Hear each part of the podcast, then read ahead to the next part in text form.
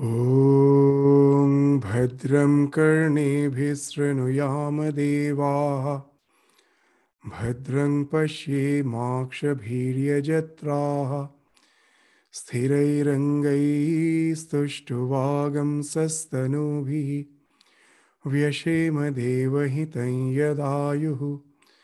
स्वस्ति न इन्द्रो वृद्धस्रवाः। स्वस्ति न पूषा विश्ववेदाः, स्वस्ति नस्ताक्षो अरिष्टनेमिः, स्वस्ति नो बृहस्पतिर्दधातु। ॐ शान्त शान्त, शान्तिः। हरिः ओम्। May we hear with our ears what is auspicious. May we see with our eyes what is auspicious. While praying with steady limbs, may we attain the lifespan allotted to us.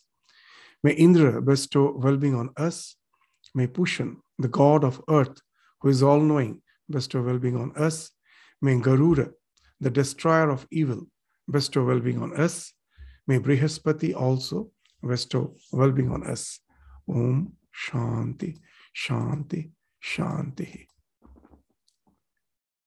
So, in the last class, we were studying the eighth mantra of the second chapter of second part of Mundaka Upanishad, and where we found that the results which ensues on the attainment of the Brahma Jnana, the knowledge of the self, has been enunciated in this mantra. So, what's the mantra? Vidyate Hridaya Granthi, Chidyante Sarva क्षीयते चास्य कर्माणी, तस्मिन दृष्टे परावरे। So the fetters of the heart are broken भिद्यते हृदय ग्रंथि the knots of the heart are cut asunder छिद्यंते सर्व संशया all the doubts are resolved all the doubts vanish क्षीयते चास्य कर्माणी। All the work cease to bear fruit Tasmin drishte paravare. The one from whom has projected the causal state as well as the effect, the manifested universe, the entire universe with its cause as well as an effect has been projected from that Brahman. Once he has been realized, drishta, it's, it's not just intellectual conceptualization. He has been perceived. The drishti, the drishti means to perceive. So when the self is realized, then all the knots of the heart are cut asunder. All the doubts vanish once for all. And the actions won't bear fruit anymore. So that's the thing which we were discussing in the last class. The Hridaya Granthi we discussed from the perspective that once the ego falls off, the sense of limited individuality falls off, with which all the knots of the heart are connected. All the hearts, all the desires are knotted to the sense of ego. When the ego vanish, the hub has already as if been removed. So the will of our psychophysical existence or the mental texture as if collapses. So all the desires are of the mind. Once that you get rid of the mind, as in the Bhagavad Gita, we find that same idea is being uh, stated by Bhagavan that Sarvan Partha Manogatan, that we were studying in the last Gita class, that all the karma, all the desires belongs to the mind. So once I get rid of the mind, once I get rid of the mind, all the desires vanishes once for all. So that's the idea which is being indicated by the time, term Vidyate Hridaya Granthi. From the another perspective, which uh, with which we can understand this word Vidyate Hridaya Granthi, is that example of Swami Vivekananda, which we cite again and again, that as a wandering monk, when he was traveling through the desert. As a wandering monk, he was traversing, traveling through the desert. He was thirsty. He was in search of water. And then suddenly he saw a huge reservoir at a distance. To quench his thirst, he started moving towards it. And suddenly he found the reservoir vanished. It's not there.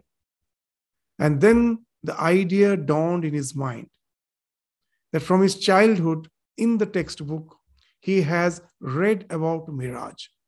He had a conceptual knowledge about mirage. Till then, he thought he knew what mirage is. But that's the day when he realized the conceptual knowledge became experiential knowledge. So he now have experienced it. What happens the next day when again he's traversing through the traversing through the desert? Again, of course, as he's in the body mind senses, again, he sees the huge reservoir. It again comes to his vision. But today, there is a huge transformation. Yesterday, the reservoir dragged him. That was the Hridaya Granthi. The knot which is the result of ignorance. It dragged him. Today, it cannot drag him anymore. The realization has removed all the knots of the heart because now he is convinced of the fact that it is a mere projection. It has no substantial reality. The Brahman alone is real. Everything else, being the Brahman associated with the mind, is being projected as the universe, just the way the mirage is projected on the desert. So, once for all, when you realize that all the desires which belong to that projection is bound to fall off once for all. So, that's gives the explanation of Vidyate Hridaya Granthi. Chidyante Sarva Sanshaya. Till we have realized there can be doubt. Intellectuality is a double edged sword. Nothing can be proven with intellectualism with intellectualism, anything can be proven, and at the same time, it can be, we can disapprove it. That's why we go for the legal advice. We know the lawyer do have the capacity to place the judgment in such a way that I may win the case. No one just resorts, no one takes the help of the lawyer thinking he's going to lose. What has happened that's not the context. The context is the lawyer do have the capacity to play with the, the so-called laws and everything in such a way, and he can produce it with the help of his intellectualism. He can prove or disapprove anything. Yes, of course, the prove, proving and disapproving all those things are valid as long as there is no strong evidence so that's why in the court, two things. The judge is there, of course, to argue. But if there is a strong witness, strong evidence, all those arguments are of no use. Those arguments are bound to fall off if there is a strong witness. So that's the idea. When someone has witnessed, that's the biggest proof.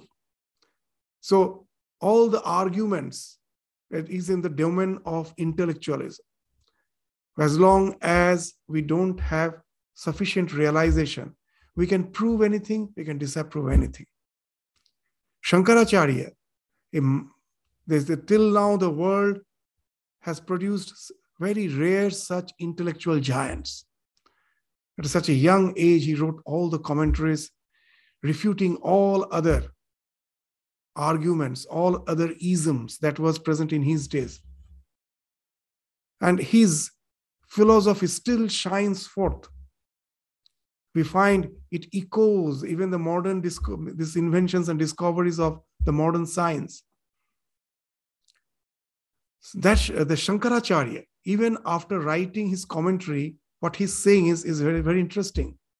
Yes, with my intellectual conviction, I do have disapproved all other opinions and I have established the Advaita Vedanta. I've done that. But know it for certain, there may be someone stronger than me as per the intellect is concerned. He can come and disapprove. He can just simply deny with intellectual, this, uh, what is this logic? Whatever I have established, he can deny. But no one can deny the conviction which one has from realization. What a wonderful thing he's saying. So that's what speaks of what I've seen. That's the ultimate truth. As we give that example again and again, till I have not tasted the mango, there can be various opinion about the taste of mango. But once I have tasted it, I have known what the taste is. All the doubts vanishes for me forever. I know for it for certain that what the taste of mango is. All the doubts, all the arguments is possible before that realization has happened. So there is, and that's why Swamiji is stressing, Swami Vivekananda, that religion is realization. In this modern age, if Ramakrishna has to teach us anything, that we say that Sarva Dharma Samanvaya, yes, that is of course something uh, Ramakrishna's life was an unique example of that. But another thing, another aspect of Sri Ramakrishna's life is that religion is not mere belief. We find that if God is, it has to be realized. So religion is realization. And when why that's realization? Because that's the only way we can go beyond all doubts. Any knowledge dawns from realization, and religion is also a knowledge, knowledge of the self. And that has to be established through realization. When I go to that realization, then only all the doubts vanish once for all. Kshiyante chasya karmani. That all the results of action follows, ensues, not because of action, because of the desires behind the action as long as our actions are result oriented. It is motivated by the desire. It is bound to accrue results. But once the Hridaya Granthi has fallen off, I can still continue with my actions because of the prarabdha, the actions which has started to bear fruit in this life. Because of the past impulse, it has to be exhausted. My desires are like the switch. When I switch off the fan, I have switched off the desire. But the fan, because of its past momentum, will go on revolving for some time to stop at last. Once its momentum is exhausted, then it will stop. So my karma will go on even after I realize. But the switch, the switch has been offed. The switch of the desire has been off. The Hridaya Granthi Vidyate Hridaya Granthi speaks of that. So the action continues. But as the desire behind the action is no more there, it is just as per my present psychophysical existence, as per the circumstances in which I have been I have born, as per the responsibilities which I have to take care of, the actions goes on. The self knowing it for certain, it's the body mind complex which is going through all these stages experiences. Guna guneshu vartante. As in the Bhagavad Gita, it has been mentioned that the external world is just responding. The body is responding through the stimuli response conditioning as it has been programmed. It is responding, but I am in no way identified with it. So the body mind complex gradually goes on exhausting the past momentum of the karma to render us Atyantika Mukti once it is exhausted, ultimate liberation. Once the realization dawns in, there that's that entails in Jivan Mukti. That though I am living, I am free. Nothing binds me. I have found out the, this, the reality behind the illusion. I find it, I have already found it and nothing can delude me anymore. The body mind complex goes on as per its past momentum. So that has rendered me freedom. Though apparently from outside it appears that I am taking care of all my duties and responsibilities. But actually, from within, I know I am just witnessing the play interplay of the body mind with the external world as per the circumstances. I am in no way attached to it. I am in no way identified to it. So that's why that all the karma it gets exhausted. Kshiyante chasya karmani. When it happens, tasmin drishte paravare. The one who is high and low, the who is the cause, means the mind, as we uh, again and again have discussed, the, the Brahman, first, because of ignorance, appears as the cosmic mind. The entire universe of the name and form is in the mind, just the way before constructing a, any building, in our mind, the entire architect, the entire design is there. Based on the design, we prepare a blueprint. The exact building is yet to is yet to, yet to materialize. That blueprint, which is in the mind, that comes first. Then comes the material manifestation. So para and avara speaks of that. The world as just as an information in the cosmic mind and then as a projection as reality both has been actually being projected by brahman the brahman because of ignorance is appearing first as the cosmic mind which again in turn is finding expression as this virat so this the one who has realized the one who is the ultimate cause behind this existence, both in the causal form as well as in the manifested form. One who has realized it, for him, these three things becomes palpably visible. Because all the knots of the heart cut is cut asunder, his all the doubts vanishes forever, and the karma, the results of the karma gets exhausted. He doesn't accrue any new results for his action. So that's the thing which we discussed in the last class, the eighth mantra of the second chapter of the second part of Mundaka Upanishad. Now we will proceed to the ninth mantra. So the Brahman has been is described in this verse uh, is this, is actually the elaboration of what has been discussed in some previous verse. So what it is being spoken of? Hiranmaye parikoshe. Virajam Brahma Nishkalam. Tat Shubram Jyotisham Jyotihi. Tat Yat Atma Vidah विदुः tat. So again and again we will find whenever the Brahman has been indicated, it has been indicated by the neuter gender, tat, that. Why? Because it is beyond all attributes whenever we have to indicate something, it's actually the attributes with which we indicate. Otherwise, we can know, never know the thing in itself.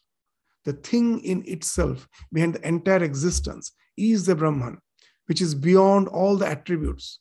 As a result, I cannot say it either he or she or any attributes, any color, any smell, nothing. With nothing, I can describe that.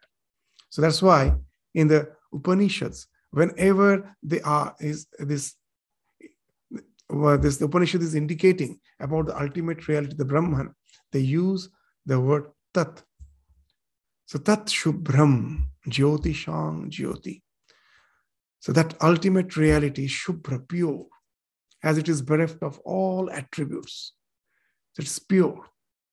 Jyoti sham jyoti. That it is the through the mind the external world gets illumined. So the mind illumines the world. Who illumines the mind? It is the self.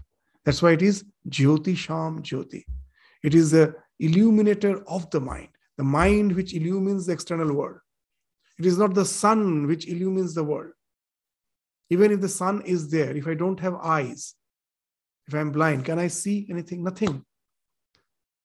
So, what it speaks of the eyes are again the external organs. What I see, even if I, that Swami Vivekananda in one of his lectures mentioning that I may have the most beautiful pair of eyes, but the optical nerve which connects the eyes with the brain if that is damaged, again, I don't see anything. So it is not the eyes, it is not the, uh, even the optical nerves. So something is carried by the eyes to the brain to give me a sense of light. Even when I'm seeing the sun, I say the sun is illuminating the world. To say that the consciousness has to activate my mind, and the mind through the senses, here the eyes, has to as if move out and project itself in the form of that illumined sun to give us the knowledge that there is something called illumined sun, which is illuminating the entire world. So it is the self actually. That's why Swami Vivekananda used to say that nothing can be known without the self. To know the chair, he pointed a chair and saying to know that chair, it has to be known through the self. So that's why it's why Jyotishang through the self, because without the self, there's no knowledge is possible. So that's why it is Jyotishang Jyoti. It is the illuminator, even of the mind, even of all the objects which has been illumined. And the real illumination is because of the self. So, how this uh, this uh, this Brahman shines uh, uh forth? How can I know that Brahman, which is the illuminator even of the mind? By that Brahmakara vritti which is spoken of, that by the deep contemplation that I am the self, by which I can get rid of all the knots which has been spoken of in the previous mantra, that all the knots of the heart are cut asunder. How is it possible to cut asunder the knots of all the heart? By constant, unceasing contemplation of the fact that I am Brahman. So when, when you are contemplating that I am Brahman, Brahmasmi, this is the Brahmakara Vritti ensues from that, that your mind is having a Vritti which is of the nature of Brahman. Brahma Akar. It's not Brahman. It is contemplating of the idea of Brahman, the concept of Brahman. When I can do it intensely, this Brahmakara vritti resolves all other vrittis because all other vrittis are emanates from the idea that I am this limited self. This Brahmakara vritti negates all the this idea of limited self. So the mind, when I'm in intense contemplation, then in the mind there's only one idea that I am the Brahman. This idea speaks of Hiranmaya Parakosha. Pare in Sanskrit, the word para means supreme, which is beyond. To your mind to get established in that Brahmakara vritti, it has to get rid of all the vrittis.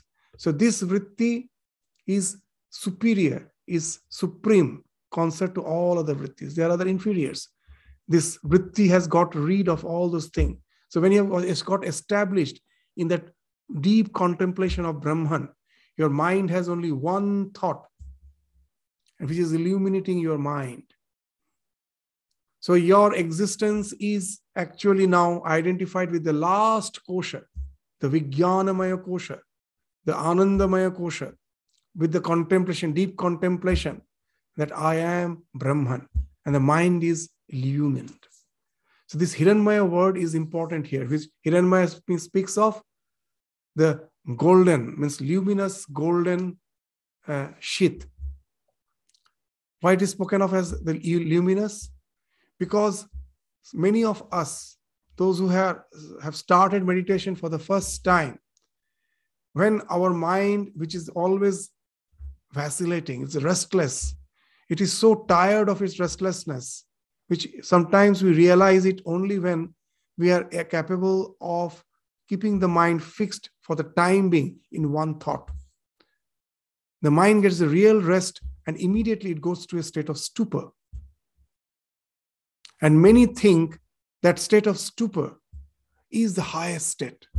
But actually, it is tamas, full of darkness, we have gone into a state of stupor that cannot speak of the highest realized the state of realization so to indicate that the highest state of realization is the alertness that alertness of the tranquil state of the mind We at present are alert. If I can just start my meditation, I am alert of the vacillations of my mind.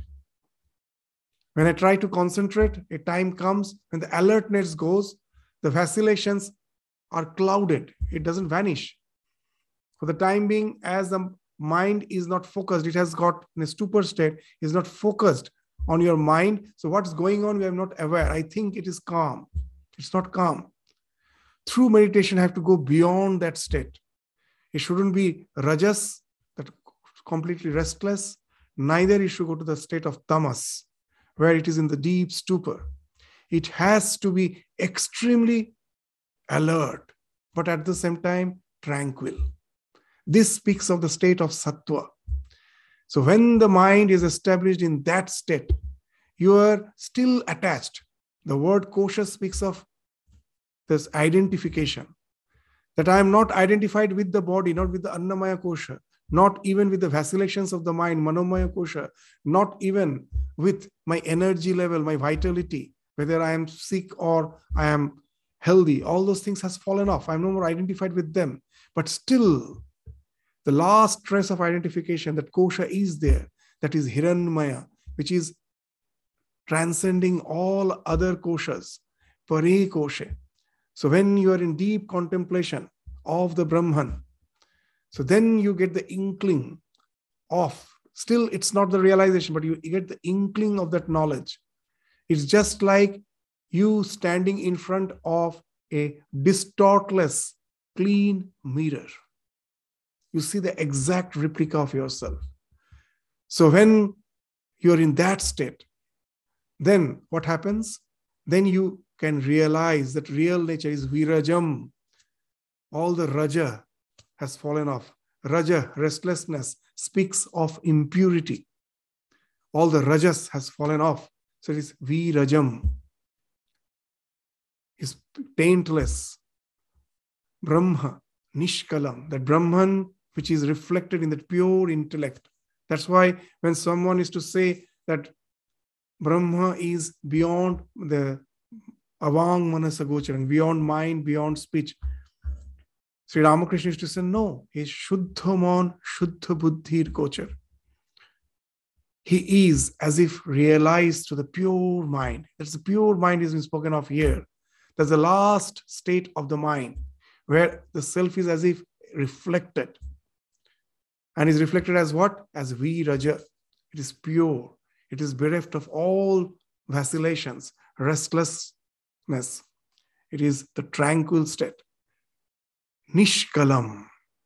For the first time, I am realizing something which speaks of my real individuality. This Nishkalam word means that which is without any parts.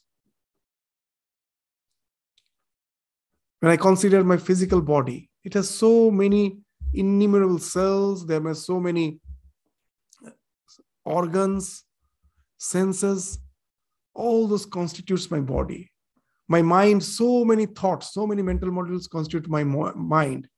In this world, anything I see of having name and form is constituted of so many small constituents, so many other constituents. They conglomerate to make it a whole. Brahman has no parts. It is bereft of any such composite. It is just the consciousness without any part. So Nishkalam, this Nishkalam means that which is having no part, indivisible. So when we realize Brahman, then only we are individuals. Very interesting. When Swami Vivekananda in the West was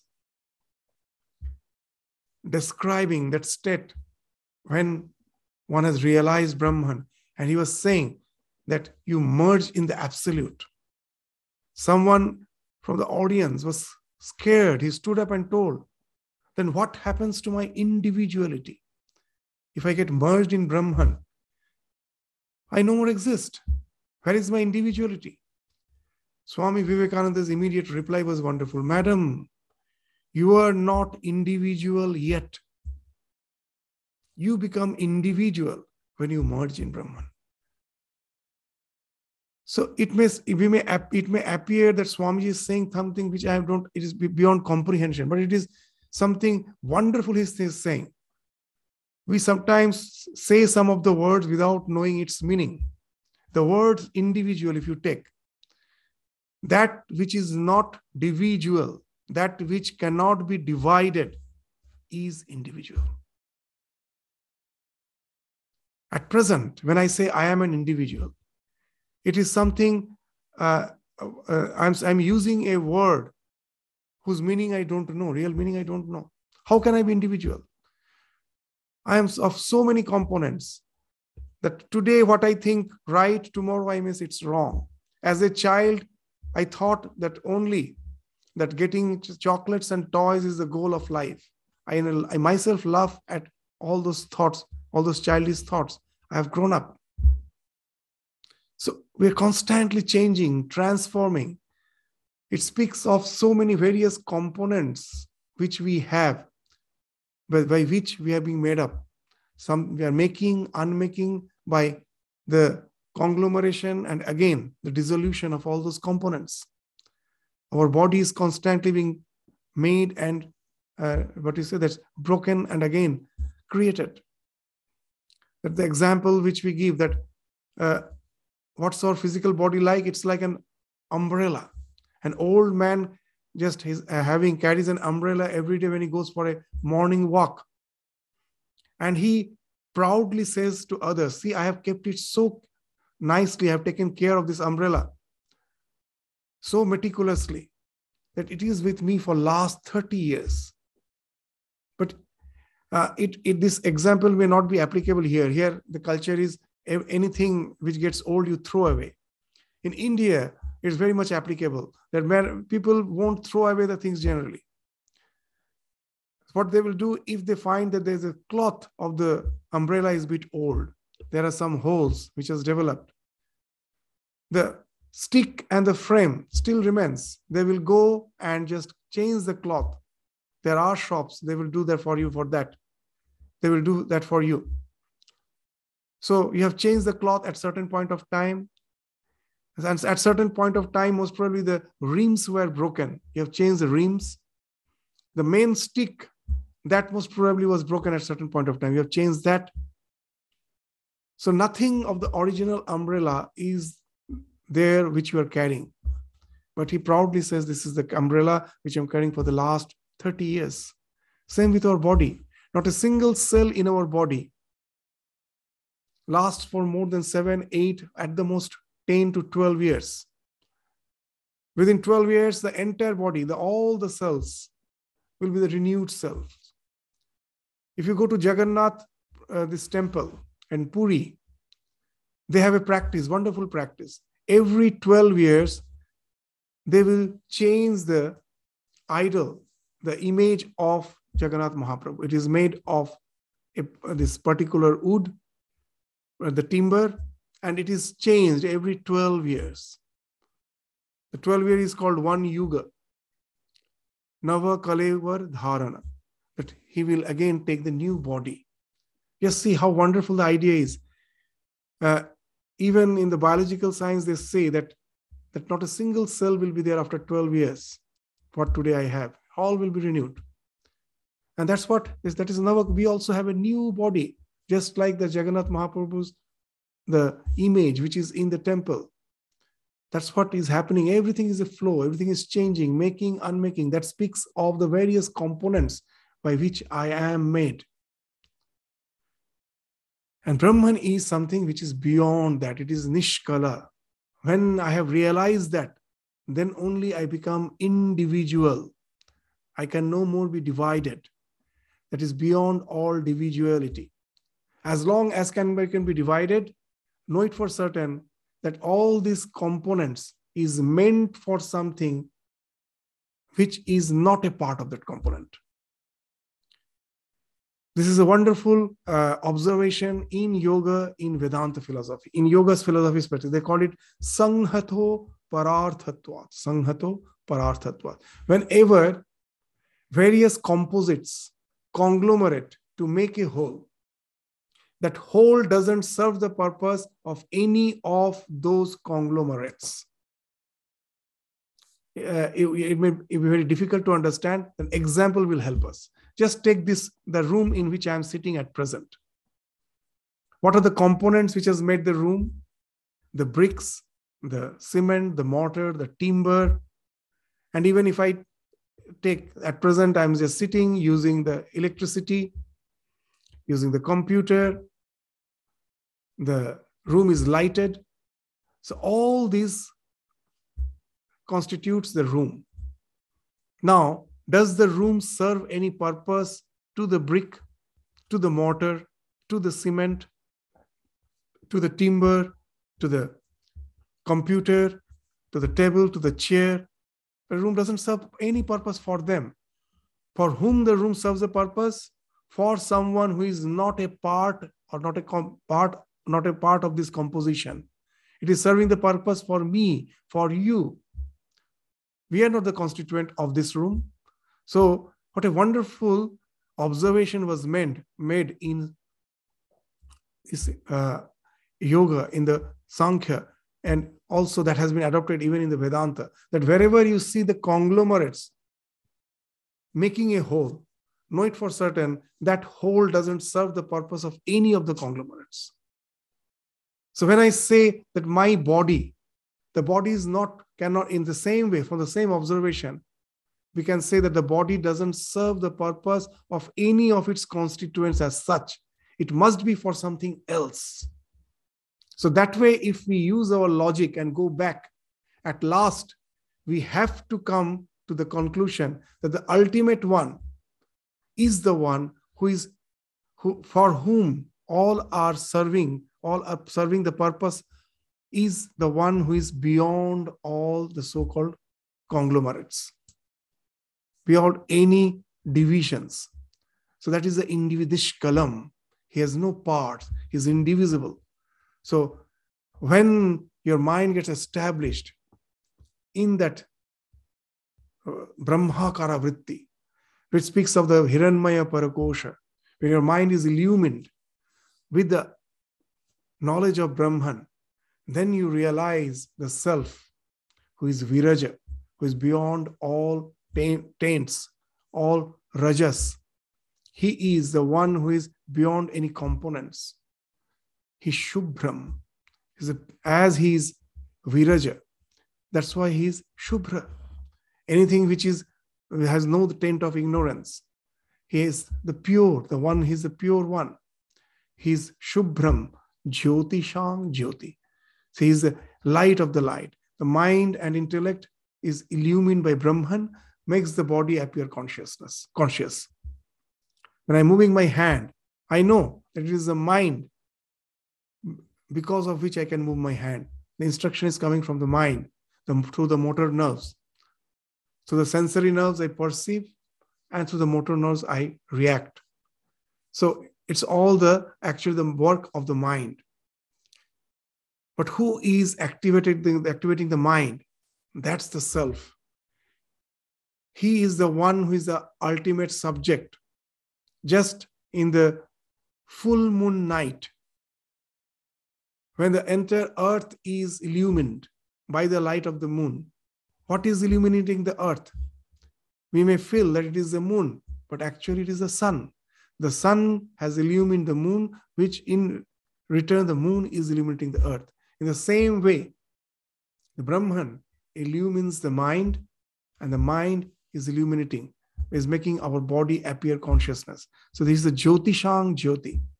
So that's why sometimes in the many in many places in the Upanishads, mind has been equated with Chandra, the moon. Why? Because just the way in the full moon night, the moon uh, illumines the earth, it itself being illumined by the sun. Similarly, the mind itself being illumined by the self, then it illumines my body mind complex.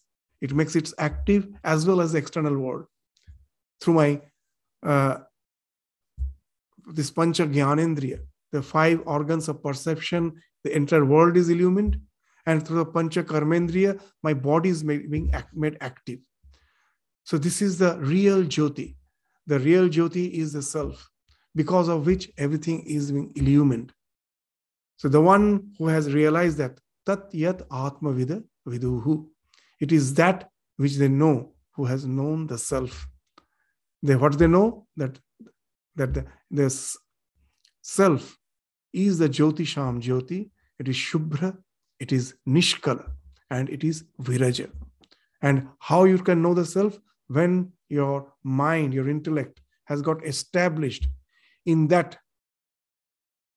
awareness, where nothing, every all other thought has fallen off, where you are aware of the fact that you are the pure Brahman, then only all the ignorance vanishes, you become pure, and it takes you to the realization of the Brahma, which is beyond all parts. It is Nishkalam. So after that, Atman as the light of light is further described in the next mantra. So we will proceed to the 10th mantra. So this again is a very oft quoted mantra. Many of you might have heard, it is in the Mundaka Upanishad. What's being spoken of? Na tatra surya bhati, na chandra tarakam, nema vidyuto bhanti, kutoyam agnihi, tameva bhantam, anubhati sarvam. Tasya bhasa sarvam idam vibhati. The sun does not shine there. Na tatra surya bhati. Na chandra tarakam. Not the moon and the stars. Nema vidyuto bhanti. So all those celestial bodies, which are magnanimous, huge, they also cannot illumine the self and what to speak of lighting, the lightning, it is something small compared to sun, moon, stars. And what to speak of an ordinary fire, which most probably uh, we have lit uh, for performing some sacrifice. It's a small fire, kutoya magni. What to speak of this ordinary fire? It doesn't, the sun does not shine there, not the moon, not the stars, not the lightning. What to speak of the fire? when he shines, tameva bhantam, when that Atman shines, tameva bhantam anubhati sarvam, everything shines. Tasya bhasha sarvam idam vibhati.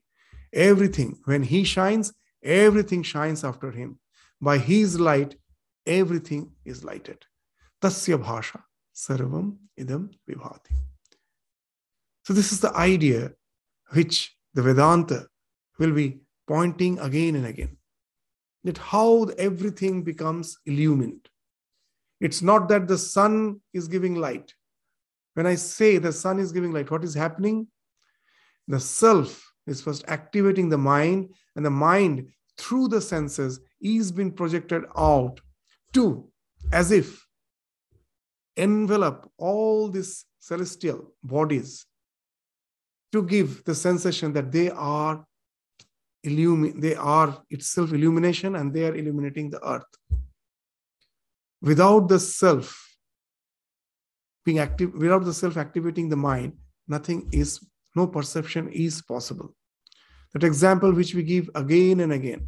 When I am seeing a red flower, that redness is not in the flower.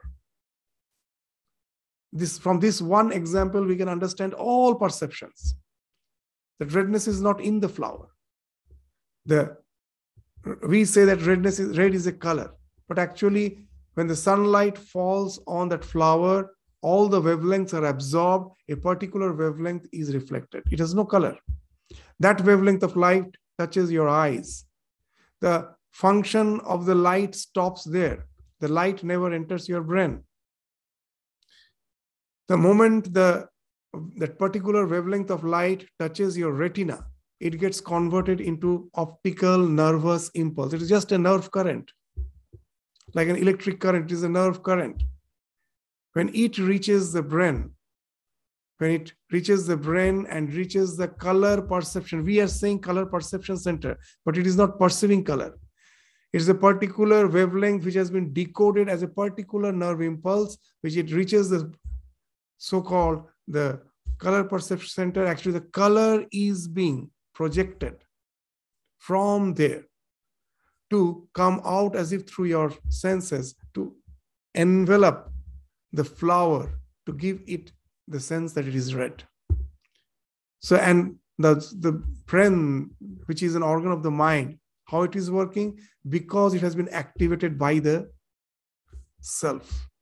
Even in our day to day life, with the help of computer, we can understand that when I am pressing the keyboard and in the screen, that whatever I'm typing is coming there, what is actually happening? That there is this integrated circuit which is being connected with the bias voltage, the electricity. That bias voltage is this integrated circuit is nothing but gates. They call it gate because what's the function of the gate? Either to allow or not to allow. So sometimes it is allowing the current to pass through it, sometimes it is not allowing. It's a permutation combination of that. So when it is allowing, we say it is one, on is on one, and when it is not allowing, it is zero. So the entire computer is run by the binary system. When uh, the way this uh, we count is the decimal system from 1 to 10, but the computer language is totally binary. It is either 1 or 0, on or off. So it is the same bias voltage when passing through the integrated circuit, which is nothing but innumerable gates to at last get converted into that whatever you're seeing in the screen. When I'm touching the keyboard, it is getting converted into that alphabet.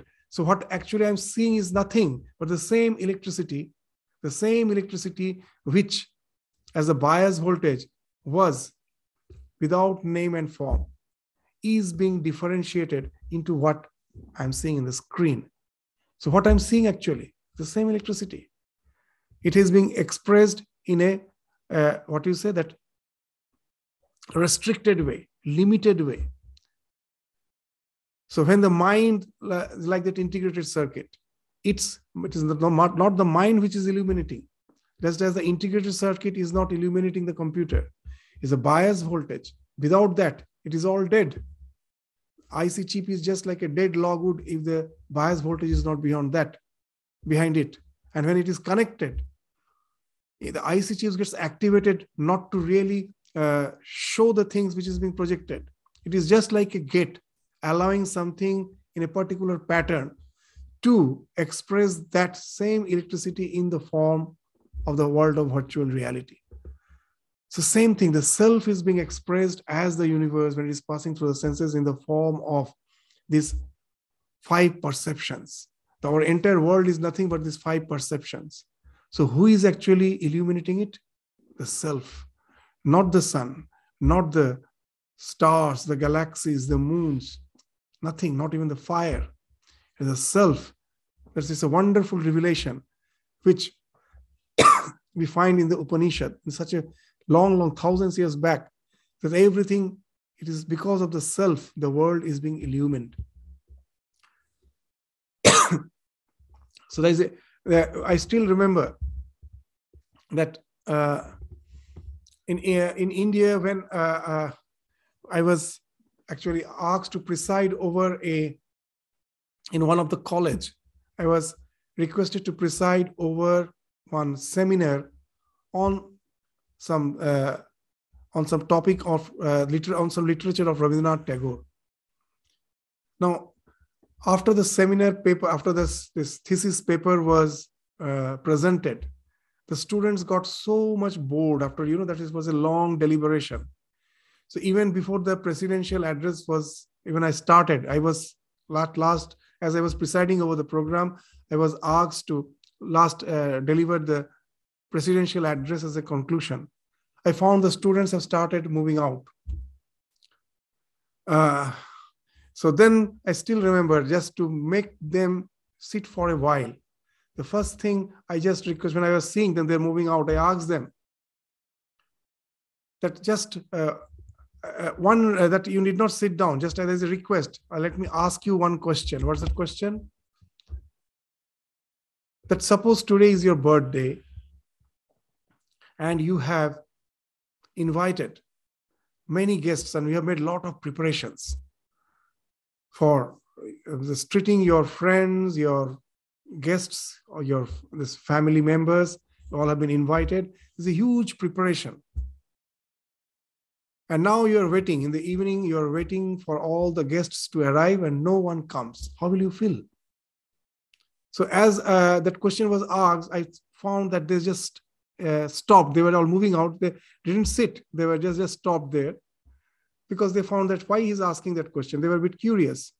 The next question I asked again say, in your college, a program has been arranged, and when the one who is presiding over the program he has came with the idea to address the students and when he gets up and is about to address the students he find in that all the chairs are empty. How will he feel? First i gave the example of the birthday party and then and they related. Then, then i understood actually he's indirectly just indicating that we should sit. Now i found slowly few of the students started coming back. They took their seat and then to enter into that topic of discussion the tagore's literature now, Tagore's most of the poem reflects this idea. That was the idea that one of the poems, it is very nicely indicated. It's many poems we find the same idea that জগতের আনন্দ যজ্ঞে আমার নিমন্ত্রণ ধন্য holo ধন্য holo Manab Jibon one of the songs he's writing that in this huge feast ananda yajna god's huge feast i am the invited guest just like the way that you have arranged so many things for your birthday party and no one comes, how will you feel? So God arranged the stars, galaxies, everything. It's a huge buffet. There's no guest. And then he brings in the guest. He invites the guest and brings him. Everything comes from him. Who is the guest? We. Why we are the guest? Just see in this world, we say we as a human being are just a minuscule creature compared to the universe. Nowadays, uh, whenever the you know the, the, the astronauts takes the picture of our Earth from the space, they have that feeling that we are such minuscule, small thing floating in the space. We are as if nothing. That's a, and that gives a sense of transcendence. But one other thing we forget in the phys- as per the physical our physical existence is concerned that earth itself is so small compared to the, all the stars and galaxies. And how small we are. We are just like small insects crawling on the surface of the earth. How small we are. But one thing we forget the upanishads say you are not small you are mahato mahiyan greater than the greatest that though physically i can be just crushed to almost something which is minuscule. But it is my mind through which the entire universe gets illumined. Whether the universe is there or not, the universe doesn't know. The sun itself is such a huge uh, a body in the galaxy. Such body which is illuminating this our planet. The sun itself doesn't know that it gives light that it is something huge, it is magnanimous. It doesn't know. It has to depend on my certificate. I say you give light, and then the sign is giving light. Who is there to say sun gives light? This earth is, uh, this uh, universe is infinite. Unless some sentient being through the body mind complex is as if popping out to and and to just uh, what is the pop out and to permeate the entire universe to say it is such a huge thing.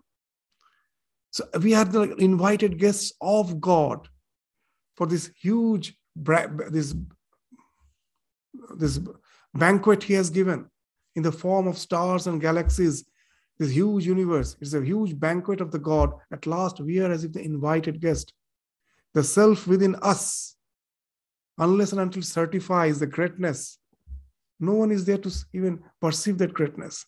So it is from within, as if the entire world has been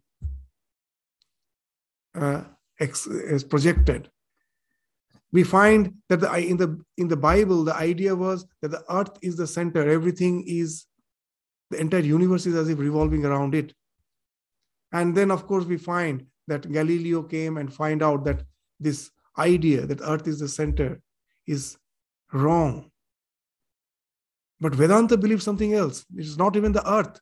I am the center of the universe. Can any science deny that? No science can deny that. Unless I am not there. Who knows? It is through the mind and the senses, the way the mind and senses is projecting the universe. That's the universe. What actually it is, no one knows. It's already been filtered by the mind and senses. The self sitting behind the mind and senses is being projected as per the, the trends of the mind and senses to project it as the universe as we are seeing. So, unless that self is there, nothing is. That's the idea of subjective idealism in Buddhism. In Buddhism, they don't speak of self, but the idea is still there. This wonderful idea that is the int- because of the intellect, this the universe is being uh, projected the way we, it, we see it. There's a nice story in Buddhism. One of the cousins of Buddha, his name was Aniruddha. Aniruddha was born uh, with a special faculty. Why that not uh, that a special boon because of some past pious deeds. He was having that uh, he had the boon that whatever material things he wants, he that the desire has to be fulfilled or any any material thing he needs he, he he's bound to get it he was bound to uh, get the things which he desired for he was satya sankalpa now it so happened that as a small child aniruddha was playing with other children and they started uh, as a part of the childish game to gamble with whatever things they have. Now, as a small child, they have nothing. What they have, they only have the lunch box. The mother, all the children's mother knew that these children will be outdoors spending quite a lot of time. And as the parents were busy, they already provided with the lunch box. Okay, you have the lunch box. Whenever you feel hungry, you have your food. So that's the only wealth they are having. So with that, they started that gambling. And Aniruddha got so much engaged in the game. He was losing, but he was he didn't want to come out of the game. So he went on gambling with just with all the breads, the pile of breads which he had one by one. He lost everything. But now he wanted to continue with the game. So he asked the servant, go my go to my mother and bring another pile of bread. The mother thought most probably my child is a bit more hungry today. So he again packed the lunch box with the breads. Again, he finished all gambling. And now he was tired and exhausted. He really wanted to have food. So again, he ordered, Go and bring the pile of breads for me. So this time, when he goes, the mother suspects that there is something wrong. The child cannot have so much of food. So this time, she gives back the empty lunch box and says to the servant, go and give this lunchbox to my child and say, no bread. No bread. So the servant, when, when he's returning, when he's again going back to give that empty lunchbox to Aniruddha, now all the devas, now very interesting. The word div, the deva came from div dhatu, means that which is illuminate, is illuminated. Now, all the devas, they have very illuminate, their bodies are illuminating. That's why they are called devas. But again, the word dev may mean our sense organs, which illumines the world for us. So this has two meaning. So first we take the meaning as the celestial beings, the illumined celestial beings, the devas. So they knew that Aniruddha has been born with the boon that all his material uh, desire should be fulfilled. Now he wants bread. How can just uh, it, it be not fulfilled because the servant is taking back the empty box. So the devas conspicuously fill the empty lunch box with celestial breads. Now, when the servant goes and delivers that empty lunchbox, the so called empty lunchbox, to Aniruddha and says, No bread, Aniruddha opens and finds all those celestial breads he have never tasted such delicacy previously. He finishes them and says, Go back to my mother and ask him to give more no breads. The no bread has become an entity for him. It's a very interesting story. So that's what is happening. What's happening that from the mind and senses is bringing that whatever is coming from the external world is empty lunchbox. The senses are as if filling them with the celestial breads in the form of sight, sound, touch, smell, all the five senses, and taste. And just like the uh, for Aniruddha, the no bread, no bread becomes an entity. The external world just gives the framework, is our senses which fills it. And that speaks of the idea which has been spoken that all the things, even the illumined things which are seeing, are just the mere framework, the suggestion. What they are, we don't know. There is something, but what it is, with my mind and senses, I can never off. I can never know, know, know about them. I can never know what they are. It's the self and self alone, which is permeating and mind and, mind and senses is projected out to project this world of name and form. So that's why it is the self and self alone. When it shines, everything shines. So natatra surya bhati, na chandra tarakam, nema vidyuta bhanti, kutoyam agni, tameva bhantam, anubhati sarvam, tasya bhasa, sarvam idam vibhati. If it shines, everything science. So that's the idea which has been spoken of in this mantra. So one more mantra remains for this as a conclusion of this chapter. So we, in the next class, we will have a just a summary of the entire chapter and conclude with the 11th mantra before we proceed to the next chapter in the succeeding classes. Thank you all. Namaskar.